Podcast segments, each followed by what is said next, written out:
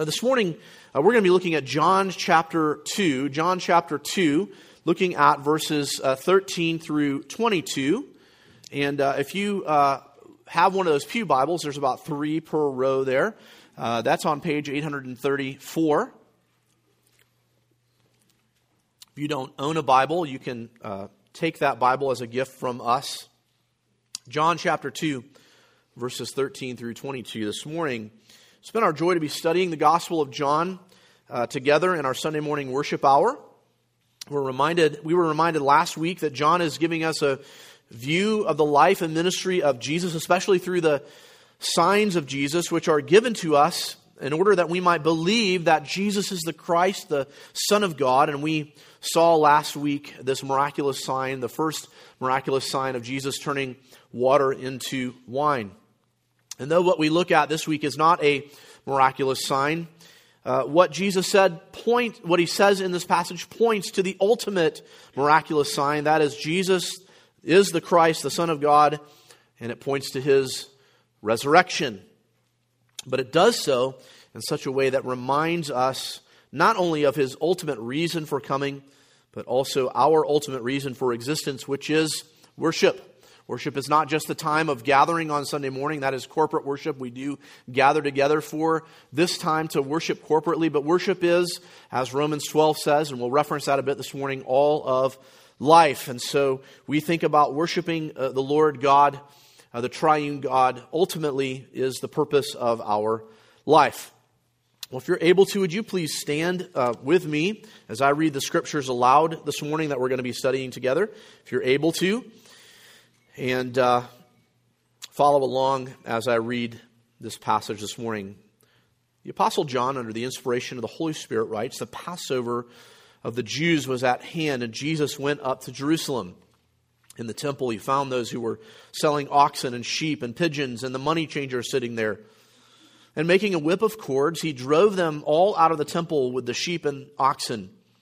And he poured out the coins of the money changers and overturned their tables. And he told those who sold pigeons, 'Take these things away. Do not make my Father's house a house of trade.' His disciples remembered that it was written, 'Zeal for your house will consume me.' So the Jews said to him, 'What sign do you show us for doing these things?' Jesus answered them, 'Destroy this temple, and in 3 days I will raise it up.' The Jews then said, 'It has taken 46 years to build this temple, and you will raise it up in 3 days?' But he was speaking about the temple of his body. When therefore he was raised from the dead, his disciples remembered that he had said this, and they believed the scripture and the word that Jesus had spoken." You may be seated. This is the word of God in the New Testament reading. May it be a blessing to you as you've heard it read both in the Old and New Testament this morning. Would you join me in prayer? Lord, this morning we are grateful to be able to open your word and to know that, Lord, what we have represented to us in our own language is that which was approximated to the original autographs inspired by the Holy Spirit, preserved for us in many thousands of manuscripts and now translated into a language that we can read and understand. Lord, we are so grateful for that. We pray by your Holy Spirit, who did inspire the words of the original autographs, that today he would also illuminate our eyes and our hearts to an understanding of these things. Lord, this morning I want to pause just for a moment and pray for the family of Brianna Kelly and those who were affected by the shooting last night in the Vinton Highlands neighborhood here in Peoria. We do pray for her family, Lord, as they lost their 29-year-old daughter and friend. Lord, we remember that you are the resurrection and the life this morning. And so we pray, Lord, that we would be proclaiming that good news to others. But now, Lord, as we open your word, I pray that our hearts and our minds would be attentive and that we would apply these truths in Jesus' name. Amen. Temples or, buildings of worship have been important symbols in the religious practice of many throughout the world for millennia. As one resource states, the Hindu Mandir is a temple that incorporates all elements of Hindu cosmos, presenting the good, the evil, and the human, as well as the elements of Hindu sense of cyclic time and the essence of life. That's one representation of a religious temple still around after thousands of years in our day. The mosques of Islam, the same resource says, generally serve as a location for prayer, for Ramadan vigils, for funeral services, for Sufi ceremonies, marriages, and business agreements, alms collections and distribution, as well as homeless shelters. Somewhere inside of these mosques is a symbol that points towards Mecca for regular prayer. Another type of temple is the mosque. A third type of temple is a gurdwara. It's a place of gathering and worship for Sikhs. Usually there's a large room that is divided for men and women, and inside there is an elevated place for the Guru Granth Sahib, which is the final word of the final Sikh guru, as they say it. Gurdwara literally means door to the guru. So if you were to walk into a gurdwara, you would take your shoes off, you would go and sit down, men and women separated, and you would see this book elevated in the midst of their worship space. I've been in all three kinds of these temples, and some of you have heard before the interesting experiences I've had while inside of these temples. It's interesting to note that these major world religions, among others, find the place of worship to be so significant. In fact, at many of those places of worship, you would find not just gathered on their worship day, but throughout the week as well. Much of their community activity happens there, much like what we do when we gather in a church building. The same can be said of Israel and their worship of Yahweh God, though in Yahweh God's providence and in His plan, there is a direct revelation to Israel about the construction, first of the tabernacle, and then eventually the temple. And so what we can maintain as those who believe that the Bible is authoritative and the Word of God is that those constructions of the tabernacle and then of the temple are the only God-revealed constructions that we know of, and we should believe that. And for Israel, there's a great sense of God's presence with both the tabernacle and the temple. As Israel is fleeing Egypt on their way to the promised land, they are aware of God's presence in a few ways. A pillar of smoke by day and a pillar of fire by night certainly represents God's presence with them. But nothing is as significant as the tabernacle in their wilderness wanderings. Without getting into all of the intricate pieces of the tabernacle, when Israel woke up in the morning and looked out of their door, they would see central to their camp the tabernacle, and inside its walls the holiest place where the presence of God dwelled. They would be reminded by this presence, and they then specifically the Passover once a year, that God had delivered them from Egypt and was leading them to a promised land. And so though Israel would have had a concept of God being everywhere present, omnipresent, they would also have an idea as they looked out their tent window, if you will, in the morning to see that tabernacle. They would say that is where God's presence lives, in the midst of our camp. In fact, the author of Hebrews makes mention of these things as shadows and copies of heavenly realities shown to Moses, and then talks of the telos, the end of these shadows and copies, finding their reality in the Lord Jesus Christ. In short, the author of Hebrews states that, quote, "For Christ has entered not into the holy places made with hands, which are copies of true things, but into heaven itself, now to appear in the presence of God on our behalf. Nor was it to offer himself repeatedly, as the high priest enters the holy places every year with blood not his own, for then he would have to suffer repeatedly since the foundation of the world. But as it is, he has appeared once for all at the end of the ages to put away sin by the sacrifice of himself." Those types and shadows of the Old Testament tabernacle and those sacrifices that were done there yearly, and then, of course, once the temple was constructed, are not an end in themselves. They are pointing to a reality. They are shadows and types pointing to the reality of the final and full sacrifice of the Lord Jesus Christ, who, notice it says in Hebrews there, brings us into the presence of God. His mediatorial work as God dwelling with us. Emmanuel, we're about to think of that once again during Advent season. God dwelling with us, His presence literally with us on earth during the time of Jesus' earthly ministry. But for the sake of reconciling us to the presence of God, restoring that which was lost in the garden. You know, some theologians, and I tend to agree with this, see the garden as a sort of temple-like area where there is worship of God face to face. Adam and Eve would have experienced this kind of worship. Adam sort of being the priest who ushered this worship for his wife and then to their progeny later on. By obeying God and saying, look, our God has provided everything we have needed. Isn't our God great? And oh, by the way, we get to walk with Him in His presence day after day. But the fall dismantled this.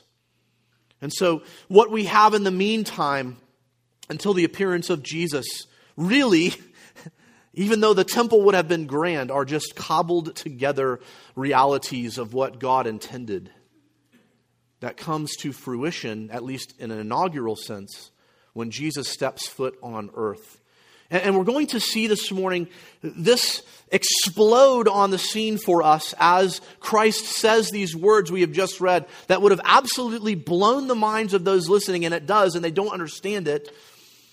Nor do I think we would have caught everything had we been listening in on that day. But as those who are recipients of the grace of the Lord Jesus Christ in so many ways, not the least of which through His life, death, and resurrection, but also through the revealed Word, we understand exactly what He meant by the restoration of the temple. In fact, we're going to look at 2 restored temples today. And really, we could probably add a third as well as we think about our own resurrection as those who are considered the temple of God, as Paul says in his his letter to the Corinthians. But at least this morning, let us focus on these 2 restored temples. The main point this morning is this. You can see this written on the back of your worship folder. The focus of worship is on the triune God and who He is and what He has done. The focus of worship is on the triune God and who He is and what He has done. And this is particularly seen today in what Christ declares about the temple in His day and what He said concerning the temple of His body. So I want us to see this morning 3 stages of Jesus' declaration concerning His ultimate miraculous sign. We see this temple language unfolded to this trajectory of His resurrection. First, we see the setting described in verse 13 of John chapter 2. John chapter 2 and verse 13, look at it with me again. The Passover of the Jews was at hand, and Jesus went up to Jerusalem. The Passover of the Jews. First, let's recognize from last week that Jesus had not gathered a large group of followers from verse 12. Look back at verse 12. After this, after He had done this miraculous sign, after He had turned the water into wine, it was very incognito. Only His disciples, His mother, and the servants who filled the water pots knew that this was happening. After this, He went down to Capernaum with a whole bunch of followers. Is that what it says? No, with His mother and His brothers and His disciples, and they stayed there for a few days. Jesus has not amassed some great following at this point, but He has done miraculous signs already. But then, He does not stay away after He goes back to Capernaum. You see, His hour had not yet come, though He did do what was helpful in the situation at the wedding. His hour had still not come, and so we begin to see this unfolding, this self-revelation of who Jesus truly is to those who are around Him, specifically first to Israel, then to the Greeks and beyond. But here, He is perfectly obedient. He is a perfectly obedient Jew and goes to the Passover feast in Jerusalem. This was quite a journey from the north of the Sea of Galilee all the way south to Jerusalem. It's about 100 miles, which would have taken a few days by foot. This was, of course, the way they traveled, so they were likely very fit and ready for these kinds of trips.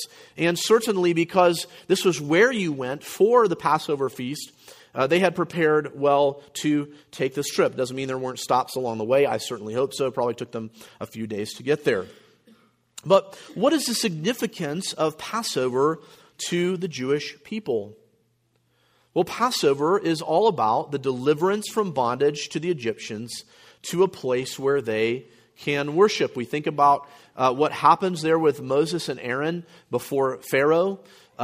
They go to Pharaoh and say, you know, Yahweh God says, let my people go so they can go and worship out in the wilderness. And Pharaoh denies this. And if you're familiar with the Bible, we're familiar with the sequence here. Ultimately to the point where these plagues come because Pharaoh continues to resist God. His heart is hardened both by his own heart and by who God is.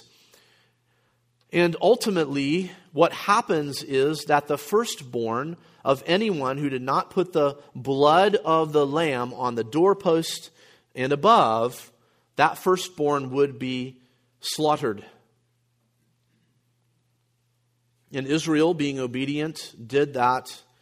And in the night, they sweep away into the wilderness. Not to be outdone by Yahweh God, Pharaoh continues to chase them to his demise. But this Passover feast that is established is to reflect back upon that deliverance. And even as we say in our opening, they worshiped God along the way, but they were looking for the ultimate place of worship. They were looking for that final resting place in the promised land. So this feast looks back and looks forward, back to the deliverance of Israel from Egypt, forward to the land in which they wanted to occupy, but now they are occupied by Rome. So therefore, they are now looking forward to the coming of Messiah to deliver them from this occupation of Rome, this enslavement to Rome. Just as today, when we celebrate the Lord's table, which is a revision of the Passover feast, we look back to the full and finished work of Christ and forward to the consummated kingdom. The focus of worship is on the triune God, who He is and what He has done. Here the Passover looks back to what God had done and looks forward to what Christ will do. And Jesus walks into this scene, this Passover scene that is happening in Jerusalem, and He finds that things are not in order concerning the worship of Yahweh God. He finds that even though they're going through the motions, going through the paces, He finds that this true worship has been disrupted. What they should have been doing was not properly being done. Therefore, we see, secondly, the sin exposed. The sin exposed. We see the setting that is given to us. It's the Passover. But what does Jesus find in verses 14 through 17? Look at verse 14. In the temple, Jesus, He found those who were selling oxen and sheep and pigeons and the money changers. Jesus enters into the temple and finds that instead of the prescribed Old Testament religious worship that was supposed to be going on, there were rather those who were selling and trading and doing all sorts of business. The selling of animals was likely for sacrifices. It was that. The Old Testament was example was that those who were bringing sacrifices to the temple were supposed to bring from their own flocks, as is seen in Exodus and Leviticus. It's sometimes supposed that because people traveled far to come to Jerusalem, I mean, think about even traveling from Capernaum to Jerusalem, and you brought your own sacrifice with you. That sacrifice had to be from your own flock, and it had to be considered by the priest as without blemish. So it's supposed that for convenience sake, you wouldn't want to do that. You'd want to maybe buy a sacrifice when you got there. Because what if you got there and the best lamb or sheep that you had did not fit the description of the Old Testament, and the priest said, no, we have to reject that. So there's a matter of convenience. People traveled far to come. They may not be able to bring their own. They needed some way to bring sacrifice to the temple. And while this does not seem forbidden in the Old Testament code, it certainly is not the prescribed way. Some also say that it was implied here that the money changers are cheating the people, upcharging them as they exchange their money for the common currency. Or that these ones that were selling sheep and goats and pigeons were upselling and saying, look, your sacrifice is not good enough. Therefore, you need to buy mine and I will dispose of yours for you. And some suppose that they would just recycle those sacrifices then. Kostenberger maintains the larger reason for Jesus' righteous anger is that this would have been taking place in the Gentile court, not the inner temple, so the Gentiles' worship is being disrupted. If this is true, then it points even more to the greater sacrifice of the Lord Jesus Christ, who comes to save his people, not just Jews, but Gentiles from their sins. And kind of regardless of whatever we surmise the main issue to be, it is the main issue that Jesus makes and point here that ought to concern us, which is that worship is not being done properly. Jesus' response, both physically and verbally, helps us surmise the main issue. Look at what it says again. Making a whip of cords, he drove them all out of the temple with the sheep and oxen, and he poured out the coins of the money changers and overturned their tables. And he told those who sold the pigeons, take these things away. Do not make my Father's house a house of trade. Jesus takes cords, ties them together, and at least begins to whip these cords in such a way as to say, get out. He overturns the tables and pours out the coins. The only ones left are the pigeon salesmen. And then he states to them, get these things out of here. Do not make my Father's house a house of trade. This speaks to the heart of the issue. Whether or not we know the full motivation of the salesman or not, the point is the temple is a place of worship and not sales. Even the outer court, that was for the Gentiles. Let me just make a side note here real quickly. Some want to argue, therefore, we should not allow anyone to sell anything on Sunday morning or anything like that. I don't have an issue with selling things in the church building as long as we're not selling them during the worship service or selling them as an aid to worship. If kids are doing fundraisers, we're not going to stand up in front here and say, hey, by the way, so-and-so is doing a fundraiser. Books being sold at cost as a resource, as Marty Zide does when he comes out in the lobby. The problem becomes when we're starting to do things like sell Jesus junk. You know, selling a cross to rub with your hand during worship. Something along those lines. Or thinking about something like the Roman Catholic indulgences being sold to help people out of purgatory and these kinds of things. No, we should have nothing that interrupts our worship. That is the point. When we gather, when we pull together into a place like this, and yes, it is simply a building, but when we gather together, we are the body of Christ and we are worshiping him together. So those things should not be happening while we are gathered for worship. We should have our focus, our attention upon the Lord Jesus Christ, upon God the Father, upon the Holy Spirit, asking for them to aid us in our worship of them because that is what is right and that is what is ultimate. And Jesus walks into the temple and he sees this going on. And in a righteous anger, he drives out the filth from worship. This brings to mind for the disciples an Old Testament passage from Psalm 69, which we heard read this morning. Look at it again. His disciples remembered that it was written, "Zeal for your house will consume me." The significance of this in the minds of the disciples, and as we think of what Psalm 69 says today, is the messianic overtones of this psalm. Listen again to the few verses before verse 9. "Let not those who hope in you be put to shame through me, O Lord God of hosts. Let not those who seek you be brought to dishonor through me, O God of Israel. For it is for your sake that I have borne reproach, that dishonor has covered my face. I have become a stranger to my brothers and an alien to my mother's sons. For zeal for your house has consumed me, and the reproaches of those who reproach you have fallen on me." That is messianic, dear ones. That indeed predicts what's going to happen in the life of Jesus. He's going to be rejected by his own people. Even his brothers think that he's crazy. He's going to be rejected as the one who is truly Messiah, truly the Son of God.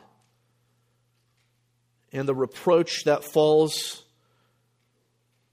because of the name of God has fallen on him. What is the reality here? The reality is of what Jesus finds here is a twisted and manipulated and upside down Jewish worship. They were not following the prescribed way of worshiping Yahweh God. Even if they were doing so to the letter of the law in regard to everything else they were doing, they did not have a contrite and broken spirit before the Lord, which is the only sacrifice that he accepts. And so let me give you the good news this morning. The only full and final sacrifice that is humble and true is the sacrifice of the Lord Jesus Christ. And that is the only full and final sacrifice that God accepts is from the Lord Jesus Christ, his perfect life, his death and resurrection.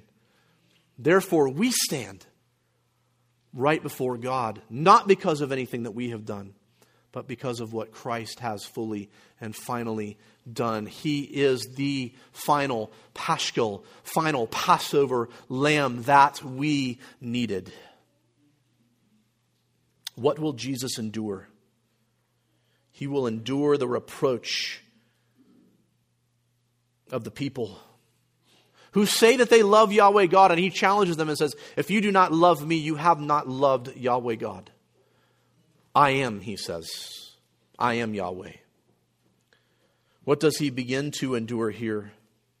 The reproach for telling the truth about Yahweh, about himself as the Son of God, the truth about true worship of the triune God.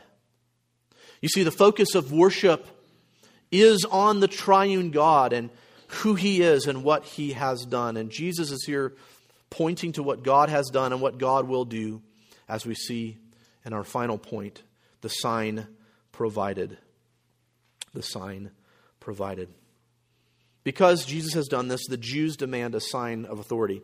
Now remember, many times in the Gospel of John, when we see that phrase, the Jews, like that, it is referring to the religious leaders, probably mainly those that were concerned about the law of God being not only followed to the letter of the law, but expanding that in order to, as they would say, protect the law of God. Most likely the Pharisees. And so they see him do this, and they are incensed. Who are you to come in here and do this? By this, by the way, we see the first temple restored, don't we? What is Jesus seeking to do? He's seeking to restore worship to what it ought to be. Who are you to come in here and tell us how to do things? What's your name again? Where are you from? What sign do you give us that you can do these things? That's what they say in verse 18. What sign? The sign that Jesus gives is veiled in mystery from this side of the cross, but clearly indicates the death and resurrection that he would accomplish. In retrospect, John is able to write and tell us that Jesus is speaking of the temple of his body. Look at it again. Verse 18, what sign do you show us for doing these things? Jesus answered them, destroy this temple, and in 3 days I will raise it up. The Jews then said, it has taken 46 years to build this temple, and you will raise it up in 3 days? But he was speaking of the temple of his body. In retrospect, again, John is able to write and tell us this. The location of worship is anticipated to change according to what Jesus says here. The location of worship is anticipated to change. This is progressively seen in the following chapters as well, especially when Jesus converses with the woman at the well. We'll see this sometime in January probably, about this idea that where is it that we're to worship? The Jews say it's here. The Samaritans say it's here. Jesus said, the Jews are right. Worship happens in Jerusalem, but there is a time coming that is now here, where God will have worshipers that worship him in spirit and in truth. The location of worship is changing. His disciples remembered these things after he was raised from the dead. They remembered that the scriptures, the Old Testament, and the words that Jesus had spoken. They were able to piece together from the only scriptures they had access to and from what Jesus had said that the relocation of worship went from a place of sacrifice day after day to a full and final sacrifice in him, and that the temple of his body was raised, and what comes to be known as the body of Christ, the church. Not the building, but the individuals who make up that body both universally and locally. Now let's think about this in a biblical theological manner, looking at the whole arc of Scripture. If we can say, and I think we can say rightly, that the garden was a place of worship that was taken away at the fall, something is cobbled together in the sense of a tabernacle. I don't mean that to be disrespectful. It is very precise. But it is certainly not like the original place where man was worshiping. Even the opulence of the temple cannot compare with what Jesus says here. There is no fullness of sacrifice even at the temple, even though it was amazing, even as the disciples walk out from it and they say, Jesus, look at the magnificence of this temple. And what does he say? There's going to come a time where this thing is going to be torn down and one stone will not be left upon another. But don't worry, because the temple of my body will be destroyed and 3 days later I will raise it up. Jesus is the true temple. Jesus is the final temple. Sacrifice, is he not? Therefore, he is through whom we worship in the Lord.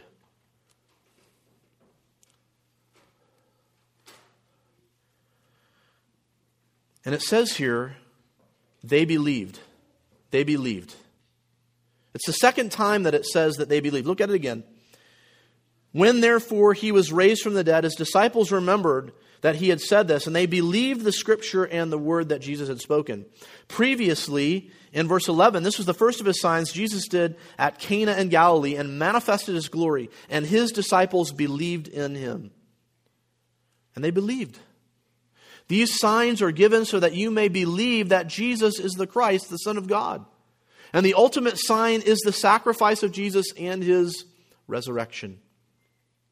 The focus of worship is on the triune God, who he is and what he has done.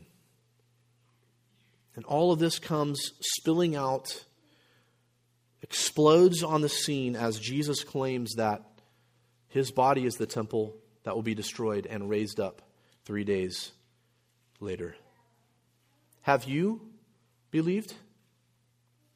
Have you trusted in the perfect life, death, and resurrection of the Lord Jesus Christ as the only means by which you can be reconciled to God, as the only means by which you can truly worship God? Maybe you're here this morning and all you do is just go through the religious cycles. You know the right things to say. You know the Bible events really well from Scripture. You were raised in the church, but you have never truly turned from your sin and trusted in Christ's final work to be made right with God. If you have not recognized him as the full and final temple whose body was destroyed and raised up 3 days later, please, I plead with you this morning, repent, turn from your sins, trust in Christ alone. I'm going to ask at the end of our time, which is still a few minutes, that Pastor Mike would be up here to talk with you. If you have trusted Christ, how is the worship of your life? Remember, worship is more than just gathering on a Sunday morning. It certainly includes that, and we want to celebrate that, and we want to do that right and well. By the way, I hold to the regulative principle of worship. That means that we worship as God has prescribed in the Scriptures and nothing else. We ought to be really precise about that. But what about the way you live your life? Are you living your life as one whose temple has been cleansed? The Bible says that your body is a temple of the Holy Spirit. There's a third temple that is restored, right? There's the restoration of the temple when Jesus walks in and cleanses it. By the way, he does it another time right before his crucifixion. There's the restoration concerning his body as the temple that needs to be restored. Then there are those of us who are in Christ who have our temples restored. Your body, your life as a part of the body of Christ is to reflect one who has had the idolatry driven out of it.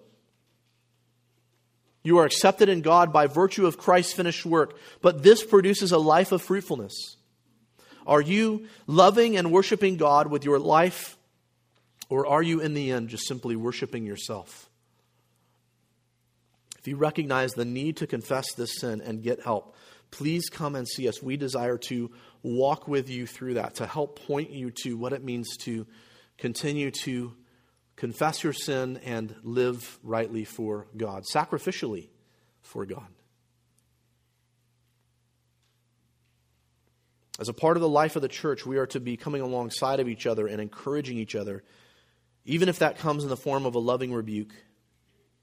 Are you one who is investing in the life of the local assembly? I don't mean that generally in the sense of ministries, though that needs to happen too. Even as you minister in ministries, but even outside of that, are you plugging into the life of your fellow church member? This is a part of being a living sacrifice. As Paul states in Romans 12, verse 1, it says, "I appeal to you, therefore, brothers, by the mercies of God, to present your bodies as living sacrifices, holy and acceptable to God, which is your spiritual worship." Do you know what Paul goes on to talk about in the rest of the chapter? After he's done talking about us being living sacrifices and not being conformed to this world, in the rest of the chapter, he says this: "Don't think more highly of yourself than you ought, but lovingly serve the body of Christ, especially as you consider doing so in the local assembly." Your sacrifice of praise that you bring to the Lord in your life spills over into the life of others. Worship is to the triune God, and it is in all of life, and it is a response for what he has done in the Lord Jesus Christ. Would you pray with me? Lord, as we come now to our time of a closing song, we pray that if there are those in our midst who do not know you, that today would be the day that as they hear the word preached, the gospel preached, that your Holy Spirit would remove their heart of stone and replace it with a heart of flesh, that they would come to realize their need of Christ, that they would repent, they would turn from their sin and trust in Christ alone. And for those of us who know you, Lord, that we would live in such a way as that we are those who have, through the Lord Jesus Christ, our temples cleansed, and that we are to be living sacrifices, Lord, that we are giving up our own desires that are not in line with your desires, and that we would submit to you, Lord, knowing that you have in mind what is best for us. You say you come to give us life more abundantly. And as we obey you, that we find, Lord, that abundance of life because of what Christ has secured for us. And then, Lord, that we would remember as we are living sacrifices that we're to be involved in each other's lives, pointing each other to you to live in such a way. And so may those who are struggling come and seek out the help that they need to do so, and may we be willing, not just as the pastors of this church, but all members of this church, to sacrificially give in that way as well. Lord, we thank you. We thank you that there is coming a day where we will be in your presence once again. Unlike, Lord, what we have now, which is so great, the presence of the Holy Spirit in our life, Lord, we will see you face to face, and oh, how we long for that day. Pray this in Jesus' name. Amen.